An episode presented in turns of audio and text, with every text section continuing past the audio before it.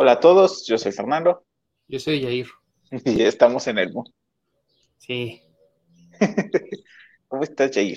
en vivo. Ah, muy bien. Ajá, En, vivo. Muy en vivo a estas nueve de la noche. Es, una lámpara gigante.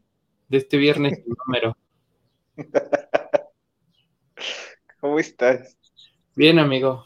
¿Cuánto tiempo sin vernos? ¿Cuánto tiempo sin vernos? Hoy vamos a hablar de usuarios de la fuerza, porque no podíamos decidirnos entre Jedi o Sith y en todos los que están en medio. Entonces decidimos hacer uno de usuarios de la fuerza, que son nuestros favoritos, y que creo que después de ver la lista me queda claro que la primera trilogía pues no es tan famosa entre nosotros. Lo que pasa es que más bien siento que la primera trilogía es como, pues ya la vimos, ya la conocemos. No, no creo que necesites contarle a la gente quién es Luke Skywalker o quién es Yoda o quién es... Pero creo que esos personajes al final ya no son tan, o sea, no sé, Mejor empecemos el. Yo creo que sí. a mejor, mejor empecemos con la lista. Que es el más popular de todos, seguramente todos lo han escuchado. Todos se lo saben. Que es Karnuk. Se llama Karnuk. Que te que tú ni siquiera lo conocías, amigo. Sé que es un Jedi que sobrevivió a la Orden 66 y se fue a esconder. Muy mal ahí, ¿eh? ¿No sobrevivió a la Orden 66? No. Mira, acá está Karnuk. O sea, es uno que va a buscar tesoros y se pierde en el desierto y ahí vive su vida hasta que es viejito y luego muere. No, no, no, totalmente errónea tu información sobre Karnok, así como seguro yo tendré información errónea sobre tus eh, elegidos de la fuerza.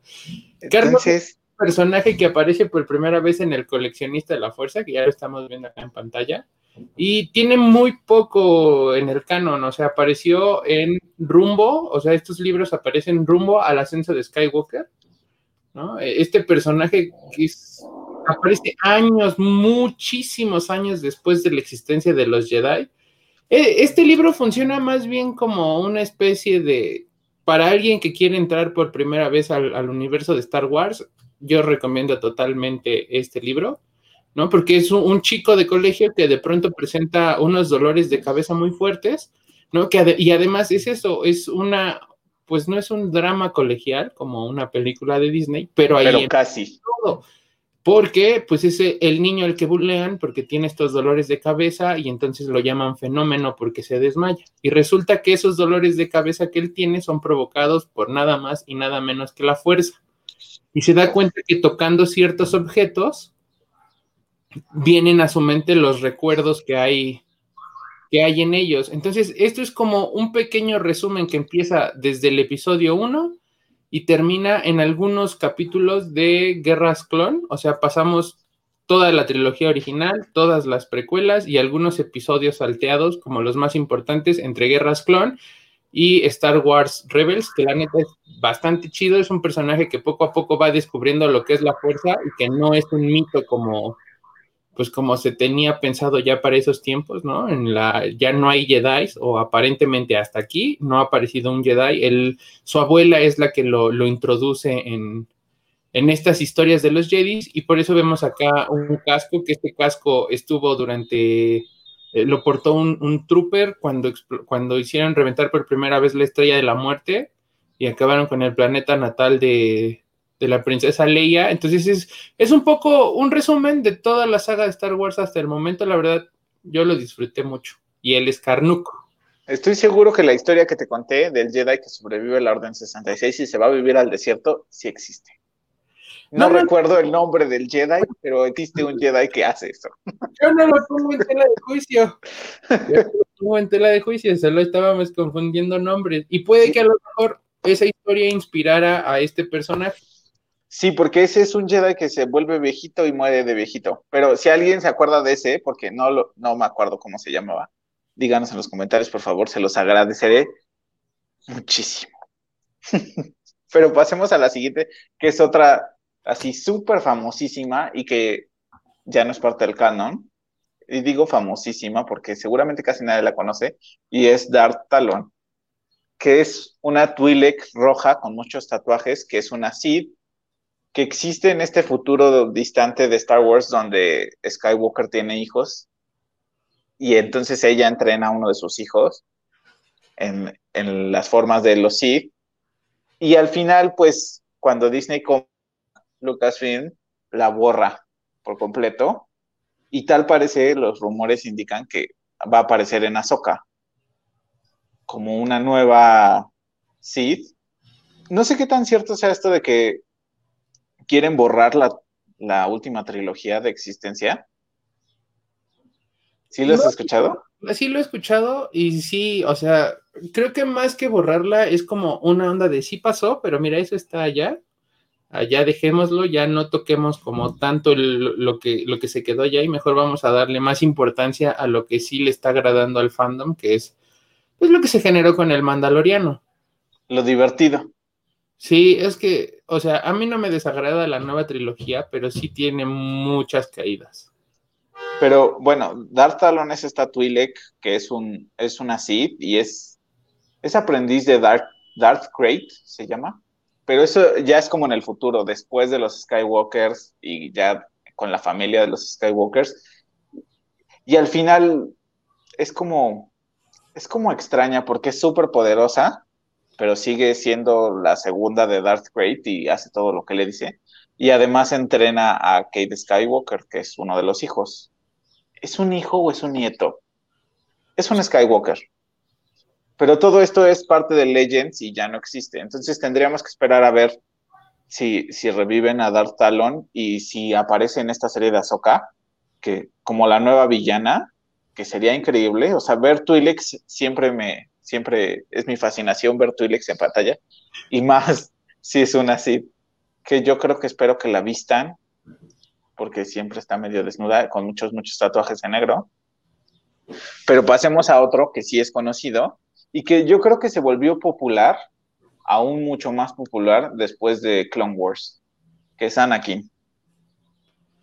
No sé si después de Clone Wars, creo, bueno, sí tiene que ver un poco con Clone Wars. Sí, o sea, pasó de ser un personaje odiado a un personaje querido con Clone Wars. Sí, porque lograste entender, o sea, es que pareciera que en la nueva, en las precuelas lo dejaron ver como un niño berrinchudo y que por eso se vuelve malo, ¿no? Es como el primer mensaje que, que se puede entrever de la historia de Anakin Skywalker, pero ya con Clone Wars te das cuenta que, güey, es un güey que estuvo, o sea, tuvo muchos faltantes en su vida, ¿no? O sea, perdió a su madre, ¿no? Es como, te, salvamos a ti, pero no salvamos a tu mamá.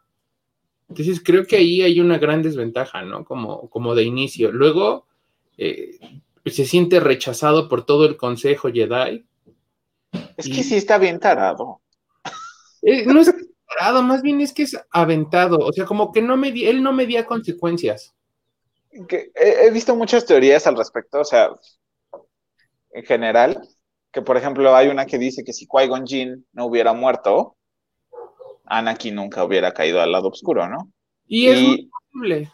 Es probable, sí es probable, pero Qui-Gon Jinn también estaba un poco loco. Entonces, que Qui-Gon sí se cuestionaba todos los aspectos de. Pues sí, pero también Dooku, y entonces a dónde llegó Dooku, ¿no? Pero, Dooku sí cayó al lado oscuro. Qui-Gon yo creo que se hubiera quedado en esa parte media, ¿no? A, lo que muchos le llaman a los inexistentes Jedi grises. Que sí, no existen. Ya dijo Disney que eso no es cierto. Yo sé que no existen, pero, o sea, vamos, está como en esa parte, ¿no? De, de puedo ser bueno sin caer en lo malo y puedo ser malo sin ser excesivamente bueno. Oye, y, una duda, porque tú pusiste a Anakin en la lista, o sea, ¿consideras a Anakin y a Darth Vader dos personas diferentes? No, creo que Darth Vader solo es la consecuencia del sufrimiento de Anakin Skywalker.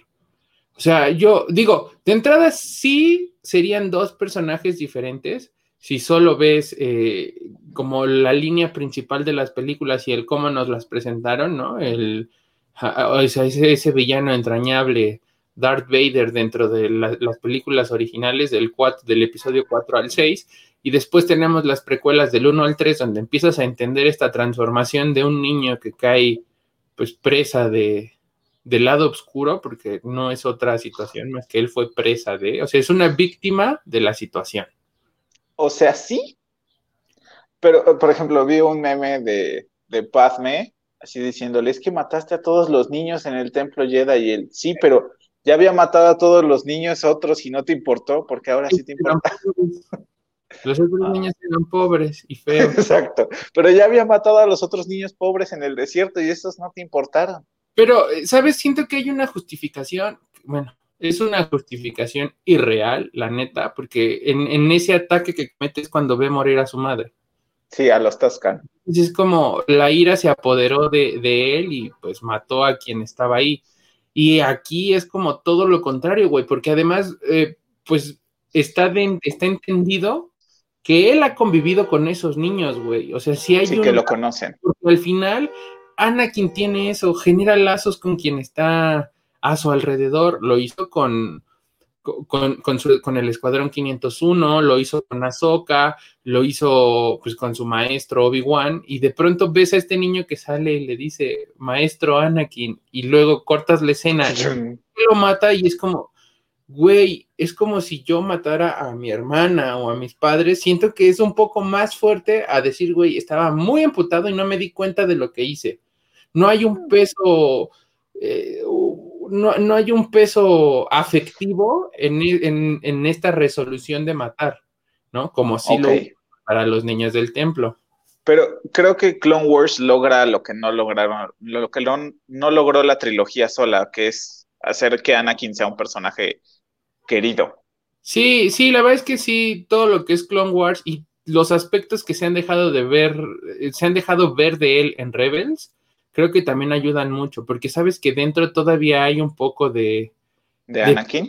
De, Anakin y de compasión hacia los demás. O sea, creo que hay, que quiero mencionar dos momentos que son, que siento que son muy importantes y que lo orillan a, es cuando Ahsoka se va de la orden porque Barry Sophie la incrimina. Y cuando, esto no sé si sea todavía parte del canon, porque sé que era parte de Legends, hay, una, hay un cómic donde Yaddle muere. Yaddle es la versión mujer de Yoda, que sale como en dos escenas en, una película. En el episodio 1. Ajá, y en uno de los cómics, Yaddle se sacrifica para salvar a Anakin y a un planeta. Y entonces él se queda como un poco traumado por eso. O sea, siento que sí hay como varios factores que lo llevan a traumarse que no te cuentan en las precuelas porque es muy rápido. Y que por eso Clone Wars como funciona en, lograr que sea un personaje al que quieres y en entender más su relación con Obi-Wan, ¿no? Y, y cómo su cosa que lo mantenía hasta cierto punto bastante centrado era Ahsoka y, con Cuando, cuando Ahsoka renuncia a la Orden Jedi, él le dice, no te vayas, te necesito aquí. Y la otra es como, ay, a mí me importa un carajo y se va, ¿no? Y ay, también qué chillón.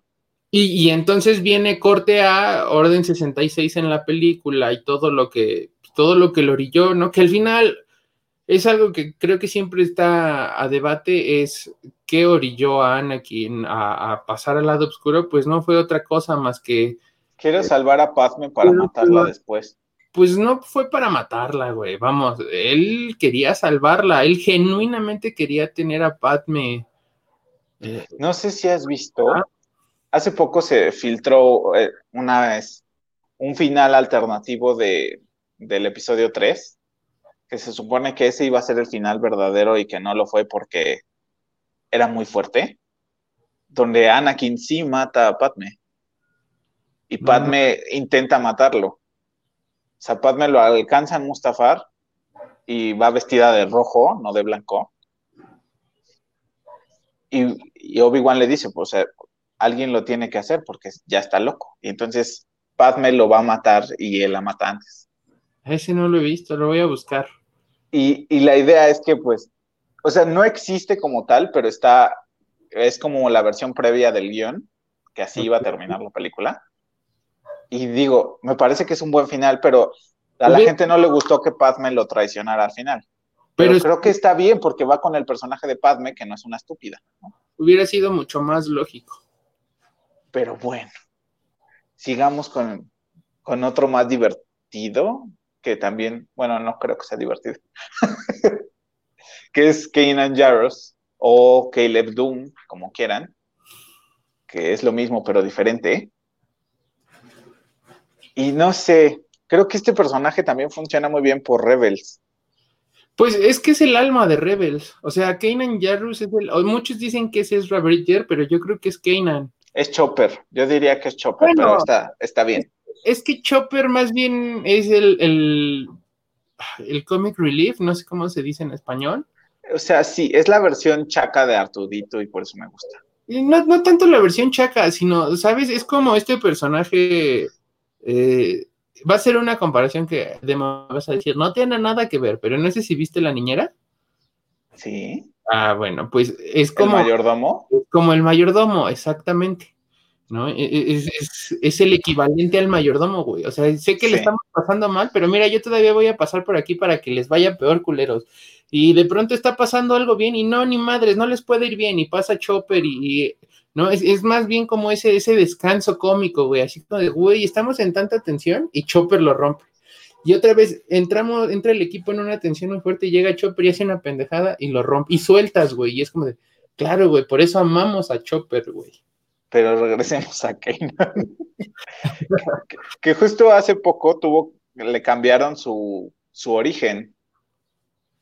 Sí. en esta, en la nueva, en Bad Batch aparece un nuevo origen de Caleb Doom, que matan de forma diferente a su maestra de Pavilava. Y él se escapa, pero en la versión anterior su, comandante era su amigo.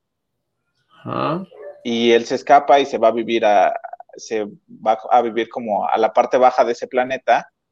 Y cuando lo encuentran, él se lo llevan en la nave y convence al, capitán, al comandante, de que lo deje ir. Y el comandante vuela, vuela a la nave con todos los clones y lo deja ir.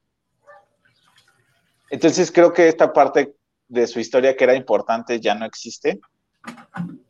Y, es otra vez entrar en conflictos, güey. ¿Qué de lo nuevo que supuestamente ya era canon ahora va a volver a ser descanonizado? Pues es que supongo que ya no es canon porque su comandante ni siquiera era el mismo. Antes tenía un casco rojo y ahora es verde. Bueno, tomando en cuenta que solo vimos que salió, ¿no? Brincó.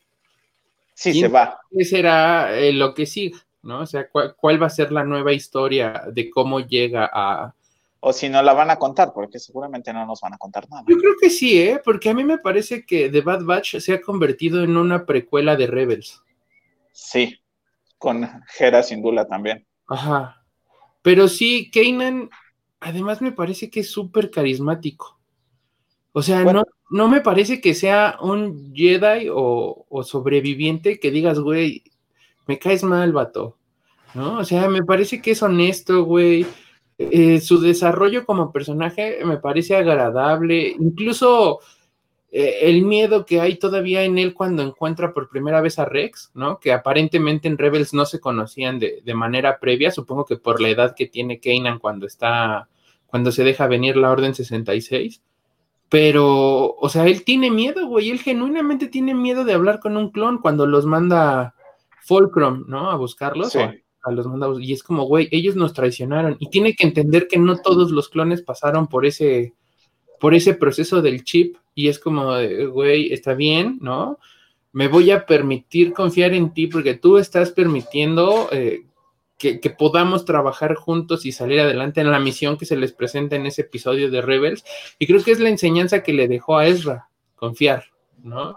Que, que creo que no sé si su muerte es como, no lo sé, ¿era necesario matar a Kanan? Pues es que ya más bien es como esa parte del cierre heroico de cualquier personaje. Siento que era más como, bueno, tenemos que llegar a la, a la siguiente trilogía sin ningún Jedi y nos queda Kanan, Ahsoka y Ezra. Hay que matarlos Seguramente habrá, habrá Jedi, o sea, es obvio que Ahsoka sigue para la última trilogía, estoy muy seguro que Ahsoka sigue viva, Posiblemente esté Ezra también por ahí. No sé si sepas de otros, que me voy a salir del tema, pero hay dos en Legends que se llama Sera, C, que es como un árbol, una mujer árbol. Me encanta. Y uno que se llama Kruk, que tiene una boca grandota y unos dientes gigantes. En Legends ellos sobreviven a la Orden 66 y crean una escuela para, Nuevos para todos los nuevos Jedi, ¿no? Y después Luke los recluta, pero no sé si lleguemos a eso en algún momento, o si lo vayan a contar o no, o si lo vayan a hacer parte del canon o no, porque sí hay muchos Jedi que sobreviven y que no hemos visto, como Quinlan Boss, que no sabemos qué pasó con él. Grogu ya de entrada. Exacto, no sabemos de dónde salió Grogu. Pero bueno, pasemos al siguiente, que ni siquiera llegó a la Orden 66 y es Qui-Gon Jinn. Güey, es. A mi parecer es mi Jedi favorito. ¿Qui-Gon Jinn es tu Jedi favorito? Y más si. Híjole, es que no lo tengo a la mano porque eh, por pandemia lo dejé en mi hogar real. Pero quien tenga la oportunidad, lean Maestro y Aprendiz, que es como una precuela de la precuela de Star Wars, ¿no? Cuenta la historia de cómo Qui-Gon eh, se conectó con Obi-Wan. O sea, de entrada no quería, Qui-Gon no quería a Obi-Wan porque era rebelde, ¿no? Y, y Obi-Wan no podía encajar del todo con Qui-Gon Jinn. Que tenían como este pleito de que se, los dos se cuestionaban mucho todas la, las cosas que presentaba el consejo. Y ahí ves un, un, un desarrollo, la neta, muy bien llevado de, de Qui-Gon, ¿no? Eh, yo tengo que admitir que gracias a ese libro entendí que esos transportistas de especias lo que en realidad están, están transportando es droga. Lo entendí. Sí, las especias son droga, ¿no? ¿Sabías? No, lo entendí con este libro. Y, y, vienen, o sea, ahí desarrollan un poco más esto de las escrituras Jedi que se hablan en las trilogías, pero que no, no sabes bien de qué van, ¿no? Y entonces, ¿De los midichlorians? No tanto los midichlorians, las escrituras Jedi, o sea, Qui-Gon en ese libro le dice a Obi-Wan, siempre cuestionate todo, ¿no? No todo lo que, lo que está escrito es, es decreto y no todo lo que es decreto tiene que suceder eh, en tiempo y forma, ¿no? Entonces, ahí es donde entiendo que Qui-Gon pudo haber sido este Jedi gris. Y además tiene ciertas interacciones ya con su maestro, que es el Conde Dooku. ¿no? Sí, ¿y tú crees, o sea, tú crees de verdad que si Qui-Gon no hubiera seguido vivo, Anakin hubiera caído al, al lado oscuro? Yo creo que sí, porque Qui-Gon de alguna forma era, era como, pues, la versión paterna que le hizo falta a Anakin y, y, y, es otra vez, ¿no? O sea, acabas de salir de ser esclavo, te está liberando eh, y de pronto se muere. Está muerto, ¿no? Y te deja con, con Obi-Wan, que de alguna forma en, en el primer episodio Obi-Wan lo ve como con un poco de recelo a, a Anakin, ¿no? ¿no? No lo siente tan parte del equipo hasta que, bueno, viene el desarrollo en episodio 2, pero sí creo que Qui-Gon hubiera sido el indicado para mantener a Anakin en, en medio. No te puedo decir que lo hubiera mantenido en el camino de la luz, pero tal vez sí lo hubiera dejado un poco así como, güey, puedes hacer las cosas bien sin ser extremista, que es algo que tiene Qui-Gon y que de verdad, si tienen oportunidad, lean ese libro de maestro y aprendiz. Y, no te imaginabas que iba a morir. Bueno, cuando vimos este capítulo éramos niños, pero Liam Neeson aparecía en todas las películas y moría. Era como, era como algo necesario para Liam Neeson. No, lo estoy confundiendo, ¿verdad? Lo estoy confundiendo. Creo que sí. O sea, pero de entrada, Liam Neeson ha hecho papeles grandiosos en pantalla. O sea, sí es como ese güey badass, ¿no? O sea, lo tienes en Batman como Ra's al Ghul, lo tienes aquí entrenando a Obi-Wan. Y, güey, la verdad es que esa escena, ese duel eh, musicalizada con Duel of Fates, ¿no? Cuando se enfrenta a Darth Maul, creo que se roba la película. O sea, sí creo que Qui-Gon es un Jedi con el que empatizas, o sea, sin necesidad de haber visto más, sin necesidad de conocer un previo, porque esta historia que te cuento de el maestro y aprendiz viene igual, sale con rumbo al ascenso de, los Skywalker, o sea, tiene muy poco ese libro. Y creo que todo mundo ama a Qui-Gon. O sea, ahí sí no me puedes decir que no. Qui-Gon es uno de los personajes que, que más eh, popularidad tiene. Incluso el cierre de Star Wars Episodio 3, cuando dice un viejo conocido eh, regresó o un viejo conocido se presenta ahora eh, en forma, con la fuerza, algo así le dice Yoda a Obi-Wan, si te quedas como con ganas de, güey, yo lo quiero ver. Y durante Clone Wars hay ocasiones en las que lo, escuchas, o sea, Sí, habla con Yoda, él es el que le enseña a convertirse en un fantasma de la fuerza. Entonces, güey, claro que Qui-Gon es importante y creo yo que es uno de los mejores eh, controlando la fuerza. Ahí te va quien yo creo que es la mejor Jedi de todos. Shakti.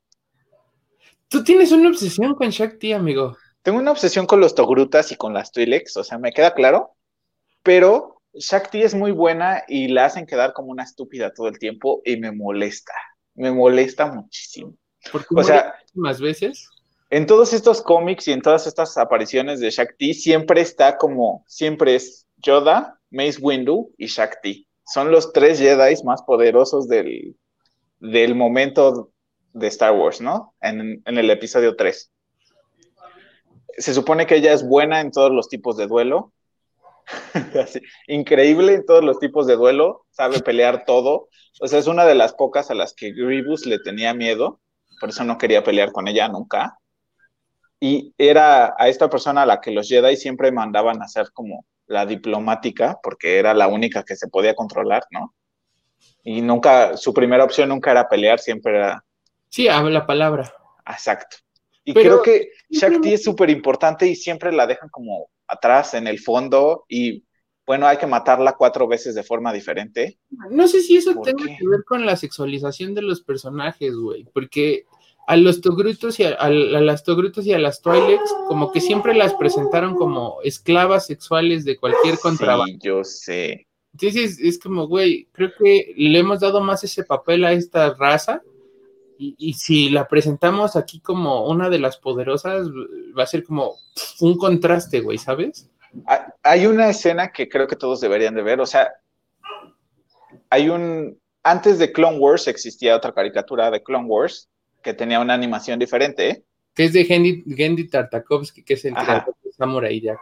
Hay una, hay un capítulo donde Shakti salva a Palpatine, acompañada de, otros dos Jedi, un Itorian y un grandote blanco, que no me acuerdo qué es. Y, o sea, Shakti hace todo porque los otros dos son unos inútiles. Absolutamente todo, ¿no? Y, y después, en el final de este episodio, es donde Mace Windu le aplasta el corazón a Grievous y por eso tose en el episodio 3. Que después quedó descanonizado. Todavía es parte del canon porque no hay otra razón por la que Grievous tosa más que Mace Windu le aplastó el corazón, ¿no? No, amigo, toda la historia que hay de... Ah, bueno, pero creo que no sé si está dentro del canon. Sí, esa parte sí, lo de Mace Windu que le aplasta el corazón, sí. Pero toda la historia de Grievous quedó dentro del canon o está fuera del canon, cuando cuentan sobre cómo es como es como una especie de comuna que sería como de indios. Sí, o sea, él es parte de un, él vive en un planeta y en el planeta cazan animales y entonces esa, esa máscara que tiene es la de un animal de su planeta. exactamente y matan a toda su familia y entonces por eso lo convierten en un... Se supone que era como el mejor guerrero del planeta y por eso lo convierten en un androide. Esa es la historia de Grievous, pero según yo todavía es canon. Creo que todavía es canon. Y por ejemplo, algo que no es canon es cuando Shakti le gana a Starkiller. Pero Starkiller... O sea, Shakti le gana a Starkiller. Pero Starkiller está... Es que Starkiller era la reina... El OP, exacto. O sea, es el más poderoso de los poderosos. Y Shakti le ganó. Y le dijo, estás bien pendejo. Y a mejor me mato. Y ya. O sea. Sí, sí, en el juego le da eso por. Es como, ah, te gané, pero mira. Eh, y se pero mira, me suicido. Sí. o sea. Y creo que sí, que Shakti es como súper importante. Y creo que la gente la mayoría de las veces la recuerda porque todos dicen que es su culpa lo de la Orden 66 y no es cierto. Pero ok, está bien. Lo voy a, lo voy a dejar pasar. Y, hasta el momento la, muerte canon de Shakti es que Anakin la mata cuando va al templo de los Jedi. Pero en pantalla. Exacto, no en pantalla. Y, y, se supone que es la muerte canon porque Yoda, no me acuerdo si en Rebels o en Clone Wars, tiene una visión donde donde está Shakti haciendo, meditando y la matan. Que también está esta teoría nueva de que Shakti es la que salva a Grogu. Ok. Que puede ser, eso espero, ¿no? Puede no ser. Yo ya Eh, no o- sé nada. oja- ojalá que sí, porque digo, al final, ¿quién sabría de Grogu más que los tres principales del consejo? Y tal vez alguien más dentro del consejo, pero Para empezar, habrá que ver qué es lo que van a hacer con Grogu, porque a mí me apesta que es un clon de Yoda. ¿no te imaginas que sea Oppo Rancisis el que lo salva? Pues es- Si no No. saben quién es Oppo Rancisis, es uno que parece víbora y tiene una barba gigante que solo aparece en el fondo, pero él está vivo. Él sobrevive la Orden 66 en el canon, pero no sabemos dónde está. Y justo el día de ayer en la Comic Con se filtró un póster que ya se los pusimos ahí en las redes sociales de- del Mood, eh, donde se ve a Grogu ya construyendo su sable láser en color amarillo junto a Luke Skywalker. ¿Va a ser amarillo? Sí, es un centinela, quiero pensar que por eso es color amarillo. El de Quinlan Boss era amarillo. Pero- luego-. Es como el de el de Rey. el de Rey. Espero yo que sí. Me gustan los sables amarillos, necesitamos más diversidad. Pero amen a Shakti tanto como a mí. De verdad, busquen información de Shakti y van a ver que es la mejor. La mejor de todos. Está bien. Pasemos con el mejor, con el mejor Sith de todos. Darth Maul. Darth Maul. Güey, claro. Que nos diría si es Sith o no, porque ya no es Sith, ¿no? Yo creo que más bien es como un desertor, ¿no? Pero, Sí. güey, otro, otro personaje que no necesitó más de una película para poder. O sea, yo creo que en, en una película se volvió épico, ¿no? O sea, Es justo lo que le da la epicidad es la escena con- junto a, a Qui-Gon. O sea, creo que uno no puede estar sin el otro, ¿no? Y además, yo sí tengo que recomendar, igual, no lo tengo a la mano, pero si pueden leer Son of Datomir de Darth Maul, no saben la chulada de historia que viene ahí, que además conecta un poco con, con la última entrega de, de Clone Wars, la última temporada de Clone Wars, porque en Son of Datomir él queda encerrado y es lo que empezamos a ver en, en Clone en Wars Clone Wars. donde ya es la pelea por el sable oscuro, sable negro, que suena muy mal, ¿no? En mi cabeza cochambrosa. Pero sí me parece que Darth Maul es un gran personaje, güey. O sea, toda la historia que, que viene de tra- trasfondo de él, o sea, en el episodio 1 sabes que es un, pues sí, está siendo enseñado y educado en las artes obscuras Se me olvidó enseñarles a Shakti, pero también la tengo. Este, está siendo educado en el mundo oscuro, pues por nada más y nada menos que el queridísimo Darth Sidious, ¿no? Que en ese momento es pues, la amenaza fantástica Palpatine. es Palpatine. Y, y, güey, es como, es como desechable, ¿sabes? Se vuelve desechable con el paso del tiempo porque fue como de, güey, no, no me serviste, no cumpliste mi propósito porque mi propósito real era llegar a Darth Vader, güey. Ya, o sea, ya cumpliste con lo que tenías que hacer, lo que te pasó a partir de ahora ya no es de mi interés. Y después viene Clone Wars y te presentan a este Darth Maul, güey, ahí fue donde yo terminé. Creo que ahí es donde Darth Maul termina de encantarle a la gente, ¿no? O sea, en el episodio 1 era épico, así un villano épico que tiene dos líneas y es súper badass. Y luego ves Clone Wars y lo ves completamente roto. Sí, y, y, volver a subir, o sea, viene de la nada y otra vez tiene que, que alcanzar como ese brillo, ¿no? Eh, que ahí ayuda bastante Savage Opress, tengo que decir, pero está bien. Sí, un poco, pero también el diseño del personaje, güey. O sea, neta, esta, esta construcción cuando le ponen como las patas. Las de araña, güey. Es tan pinche rompemadres que dice, güey, o sea, es, ese güey es el villano por, por excelencia. Y lo logró, güey, porque él sí se convirtió en una antítesis de, de Obi-Wan, ¿no? Porque es como, güey, mira, maté a tu, a tu maestro y a partir de ahorita voy a tratar de hacerte la vida imposible hasta las últimas consecuencias. Que ahora, quién sabe qué es lo que vaya a pasar con Darth Maul, teniendo en cuenta que en Rebels muere, pues no de una forma patética, pero sí es una forma poética de entregarse a a Obi-Wan. Ah, que no vi.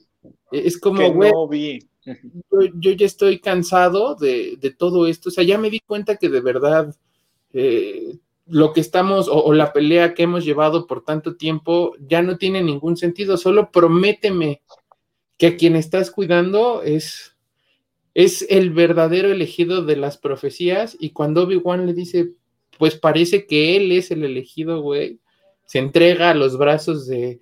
Pues ya en ese momento ya no sé si es su enemigo o es su amigo, güey, porque como que esta rivalidad los ha ido, los llevó a una amistad más que, que una enemistad. Ahora faltará ver qué es lo que presentan en la serie de Obi-Wan. Espero yo que no veamos a Darth Maul en Obi-Wan. No, sí va a salir, amigo, porque ya eh, Ray Parker, que es el actor que interpreta a Darth Maul, ha dejado, ha subido fotos a su Instagram y ha dejado. Pero tal vez como flashback. O sea. O sea, al final tenemos que ver ahí lo que vimos en Rebels un poco. Ok.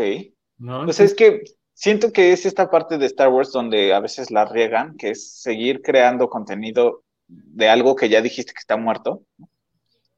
No, no lo hagas, ya déjalo, ya déjalo así.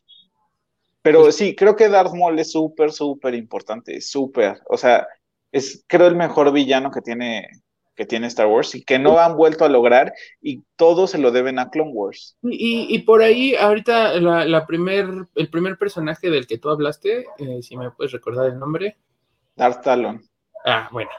Había filtrajes de los primeros borradores de episodio 7 donde Darth Maul entrenaba a Darth Talon y Darth Talon iba a ser como la villana principal del despertar de la fuerza, pero después fue como de, no, mejor otra cosa para que conecte, obviamente para las nuevas generaciones, que es lo que está pasando.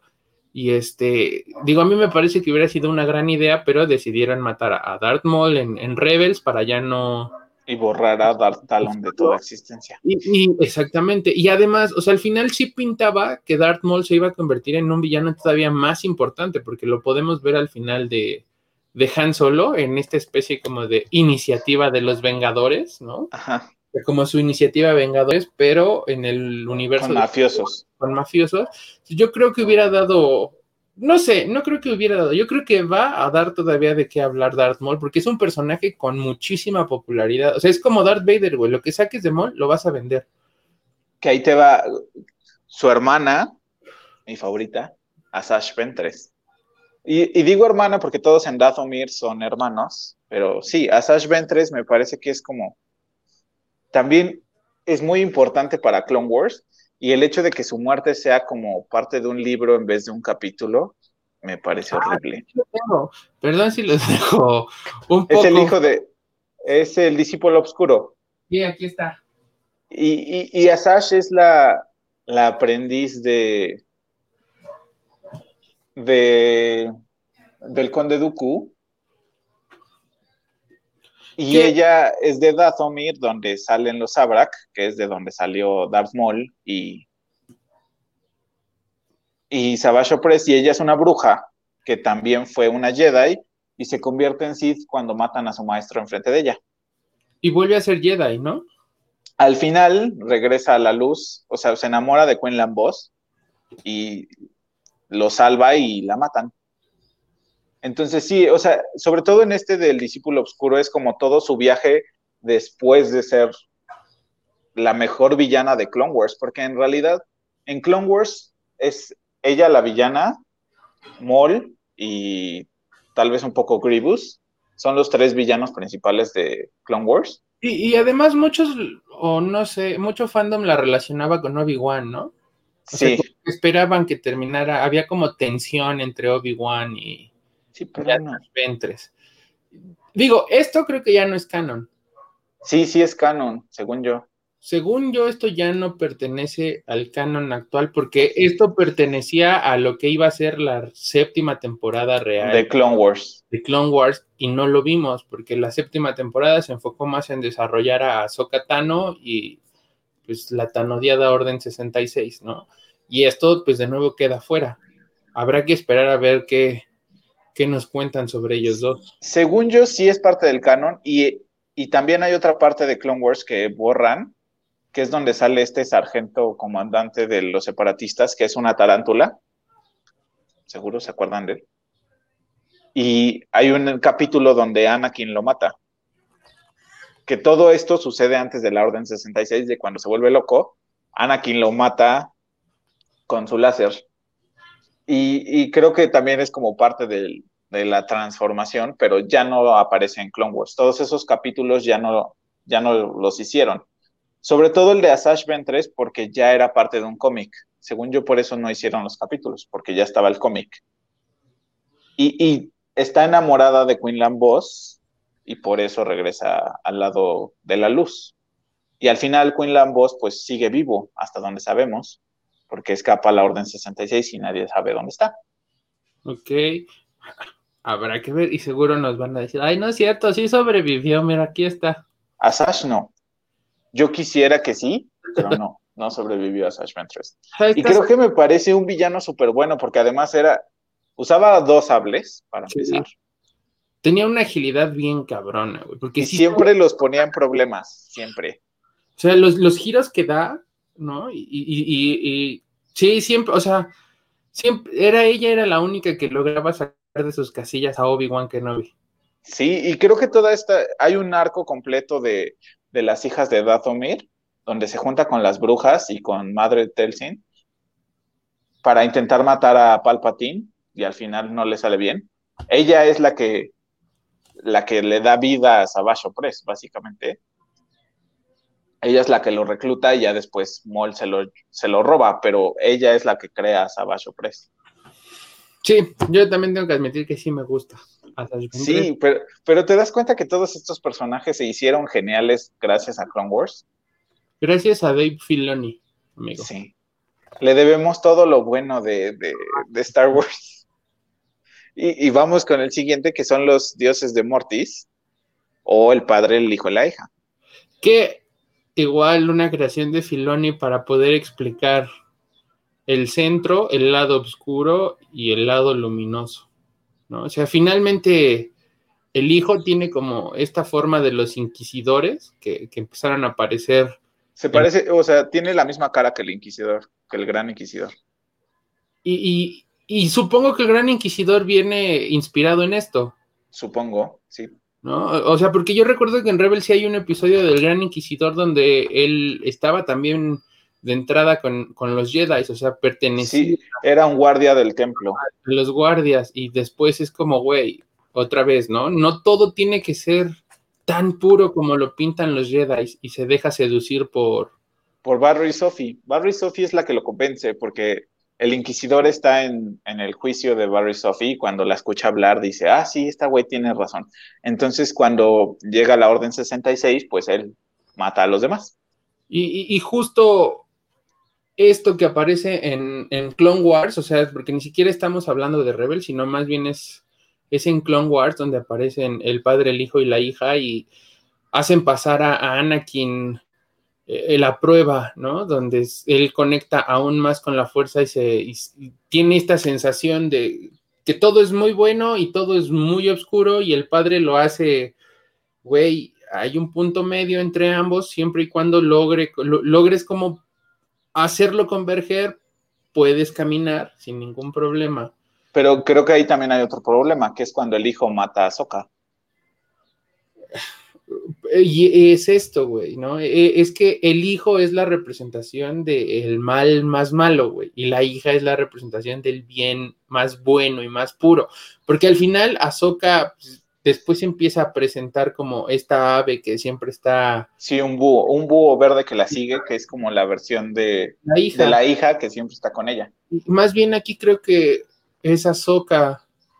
Eh, es como una analogía que ella está en el camino del bien y del mal, güey, porque no, ella, ella dejó pues la orden Jedi, ¿no? Y eso lo, ha, es lo que han manejado hasta ahora con ella, incluso cuando aparece en el Mandaloriano, ya ves que ella dice, yo no soy un Jedi. Sí, ella ya no es. Y creo que por ahí va un poco esta explicación de cómo funcionaría. No lo sé. No lo sé. El padre, el hijo y la hija siempre los he visto como, como un ente, como los monitos estos feos que le aparecen a Yoda que tienen caras diferentes. Siempre los he visto así como. Es que al final el padre. Son la representación de la fuerza, al final. exactamente. Y es la analogía al padre, al hijo y al Espíritu Santo. ¿no? O sea, tomando en cuenta que. Pero en versión Jedi. Güey, pues claro, es que Star Wars está basado en la Biblia.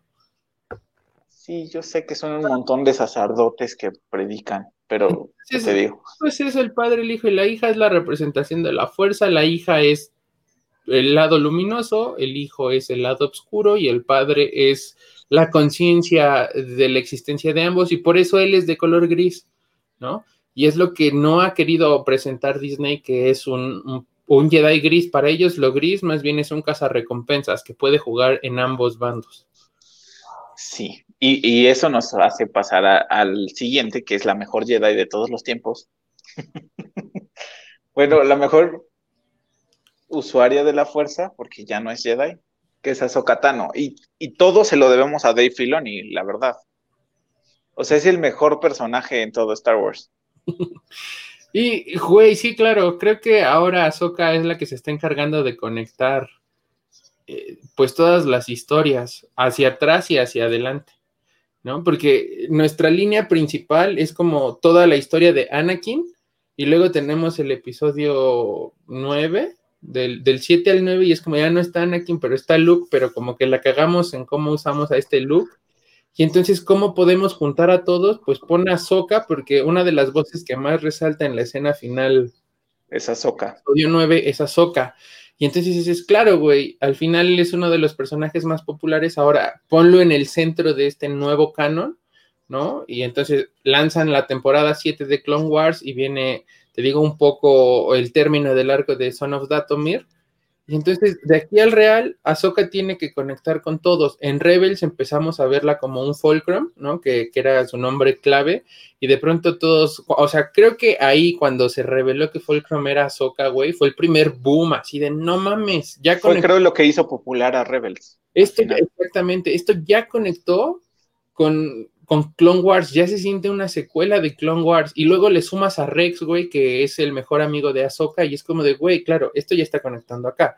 Y entonces vienen las entregas como el Mandalorian y entonces ese capítulo de la Jedi de la temporada 2 y, güey, claro, la Jedi sobreviviente sigue siendo Ahsoka y Ahsoka le da la indicación de, de qué es lo que tiene que hacer con Grogu y eso ha generado que todos estemos a la expectativa de saber si Ahsoka realmente conoce a los hijos de, de Anakin, ¿no? Y qué piensa sobre ellos y si en algún punto los entrenó o si, si, en algún punto los aconsejó, que es algo que todos quisieran ver.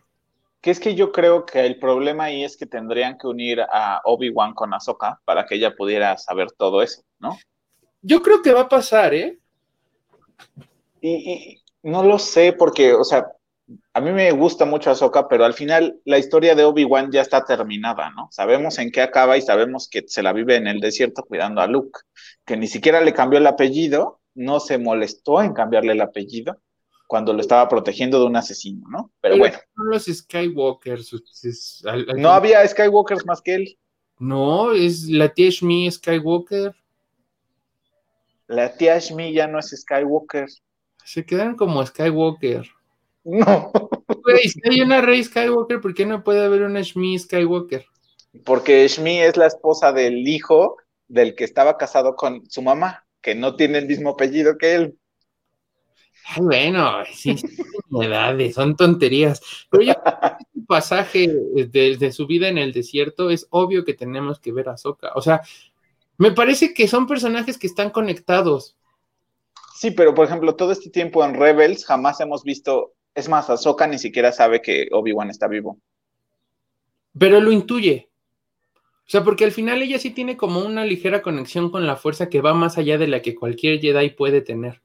Y eso se ve cuando empiezan a matar a sus compañeros. Ella tiene la misma reacción que tiene el maestro Yoda en el episodio 3, ¿no? Que es como... Pero es más por la conexión que tiene con Anakin que con la que tiene con todos los demás. Y güey, o sea... Porque lo que escucha es a Anakin. Sí. No, no quisiera justificarlo, pero al final Anakin y Obi-Wan, ¿no? Están como, son como uno mismo, son hermanos. Ajá. Eres mi hermano, Anakin. The high ground, maldita sea. o sea, yo sí creo que si, si, si hacen esto de conectar a Soka con Obi-Wan, güey, va a ser otro madrazo. Otro madrazo, porque o sea, al final los tenías juntos y de pronto los empiezas a separar y evidentemente yo sé que en la vida pasa, ¿no? Tienes como tu círculo de amigos y te empiezas a separar, a separar, a separar, pero llega un punto en el que la vida te vuelve a juntar, güey. Y más si de por medio está como, pues toda una descendencia Skywalker. O sea, es obvio que, que, que Ahsoka sabe sobre... Eh, ahora, no, no fue Ezra, no es Ezra quien dice que él vio al maestro Obi-Wan. Eh, no, de hecho creo que ese es como el problema, porque Obi-Wan, la serie de Obi-Wan va a estar situada entre después de la Orden 66 y lo que estaba haciendo Obi-Wan cuidando a un Luke pequeño. Y Ahsoka está más o menos en el mismo tiempo, pero parece que Ahsoka lo que va a hacer es ir a buscar a Ezra. Que lo mejor sería que Ezra no estuviera muerto, ¿no? No, pero me, refiero a en, Rebels, no, es, no Ezra no les dice. Ezra mm. dice que encontró al maestro que Nunca les dice, creo que no les dice. Yo recuerdo que sí, habrá que volver a ver la serie de Rebels, pero yo recuerdo que sí. sí, es justo en el capítulo donde muere Darth Maul. Ajá, yo recuerdo que sí hay un comentario. Y, evidentemente, o sea, ¿tú crees que no lo buscó sabiendo que Darth Maul seguía vivo después de, de tanto tiempo? No lo sé, porque creo que en esa temporada Ezra, uh, Kanan todavía estaba vivo, entonces pensaban que Ahsoka estaba muerta, ¿cierto? Sí, y suponiendo que no, se, no, no aparezca a lo mejor en la serie de Obi-Wan, seguro habrá alguna mención en, en, la miniserie que vamos a tener de Ahsoka. Que yo creo que lo de Ahsoka va más relacionado a Thrawn y a Ezra. Sí, es la búsqueda de, de Thrawn y Ezra, pero, güey, no sé, siento que sería estúpido no permitirnos ver a Ahsoka y a Obi-Wan juntos, o por lo menos mencionar que, ah, sí sé que anda por allá cuidando niños, güey, que se volvió niñera, a lo mejor podría ser un bonito gag, y, que Obi-Wan diga, ah, sí sé que Ahsoka está por allá y ella sigue como en esta misión de... Ella es Gandalf el gris ahora. Exactamente. No, ¿y tienes alguna mención honorífica? A mí solo se me ocurre uno, que es Cal Kestus, que es muy nuevo, muy nuevo del último videojuego de Star Wars y que ahora forma parte del canon y que espero verlo más. Espero. Pues yo si pudiera poner en mención honorífica sería a Kid Fisto. Ay, Kid Fisto, tan inútil. Sí, o, sea, deja que sea inútil, güey. No, o sea, es que se supone que no es inútil, era de los mejores y pues en la escena de Palpatine muere a los tres segundos, ¿no? Pero. yo me quedaría con, con Kit Fisto como mención honorífica, pero más porque no sé por qué algo me causa ese personaje. O sea, como que siento Ay, algo. Ahí. Ay. Bueno, ah, también diría Eila Secura o que también es una Twi'lek, pero azul. Pues es que podríamos hablar de muchísimos, o sea, incluso a mí me gusta Star Killer, ¿no? Que yo sé que ya no es canon, pero Star Killer me parece que es un gran Jedi, bueno, no es un Jedi, sino está entrenado por... ¿No crees que Star Killer va a volver a aparecer en el canon? A mí me gustaría verlo, pero creo que como ya hicieron, ya utilizaron su nombre para el nuevo prototipo de la Estrella de la Muerte, lo van a dejar morir. Como es súper, súper mega poderoso, ya no lo van a usar. Es que es demasiado, o sea, y parece que eso fue lo que no le gustó a la banda con, con Rey Skywalker. No, con Rey Skywalker el problema es que es mujer, por eso no le gusta nada a la banda. Ah, la banda es tonta. La banda es misógina, pero sí. O sea, a mí sí tengo que admitir que me gustaría ver en pantalla esa Kate Skywalker, que su historia no es de un Jedi, sino más bien de un cazarrecompensas. Que él es el que conoce a Darth Talon. A Darth Talon, e, eso me encantaría. Me encantaría ver a Kate Skywalker. Y tal vez me hubiera gustado ver a, los verdaderos hijos de Leia y de, y de Han Eso ya no va a pasar, Jair. Ya, no, va a pasar. Pero ahí ya no hay más Skywalkers más que Rey. Los, los me parece que son unos grandes usuarios de la fuerza. ¿Quién? Es Ben Skywalker y su hermana gemela. Jade. Jade, ajá. ¿Sí es Jade? ¿O Jada? No, a ver, ahora te digo. O sea, es que es, Ben es el, es el que cae al lado oscuro, ¿no? Sí. Y el otro es Anakin solo. Es el más chico. No, es, ben es Mara, Mara Jade. Se llama Mara Jade Skywalker, si no recuerdo. No, Mara Jade, Mara Jade es la esposa de Luke. Sí, es la esposa de Luke. No, no, no. Yo me refiero a los gemelos que tuvieran de entrada eh, no lo sé. Han Solo, que no es Ben Solo, ¿no? No es. Yo creo que todo eso ya no existe, Jair. No, ya no existe. Eso, eso era de Legends. O sea, los primeros, los gemelos, uno caía al lado, al lado oscuro y otro se iba al lado de la luz. Esta historia que, que, plantean de que si son gemelos no puedes entrenarlos a los dos porque uno se va a ir se va a convertir en Sith y el otro se va a, convertir en Jedi. ¿No? Y, tenían, es que no puedo recordar, pero pertenecen al universo de Rebel, sus hijos. De Legends. Legends, perdón. Y te digo, es, es que, no, antes de que nos despidamos, no me puedo quedar con... ¿Con, la duda? ¿Tanto así? Es que no me acuerdo. La verdad no lo recuerdo. O sea, sé que Mara Jade es este. Era una casa recompensas hasta que se casa con Luke y tiene un sable rosa. No, y además estaba siendo entrenada por. Por, por Darth Sidious, también ella. No lo sé. A ver. Jair les va a decir luego en los comentarios, porque no se va a acordar en este momento. Sí, creo que no, no lo voy a, no voy a tener el dato. Pero uno es Anakin solo, que es, es que él es el más chico. No, ah, digo, ahora ya en, en, el nuevo canon, pues es evidentemente Ben solo. Pero sí, ahí en los comentarios les dejo quiénes son. O si ustedes se acuerdan en los comentarios, ahí pónganos quiénes son los primeros hijos de, de, de, de Anakin. Y díganos quiénes son sus favoritos, porque hay muchísimos, muchísimos. Y sobre todo, ¿quién piensa que va a aparecer? Porque seguramente vamos a ver a más en ahora Ahsoka y en la serie de Obi-Wan. Entonces, pues ya veremos. Pues esto ha sido todo por hoy. Esto fue el mod. Adiós. Viernes en vivo.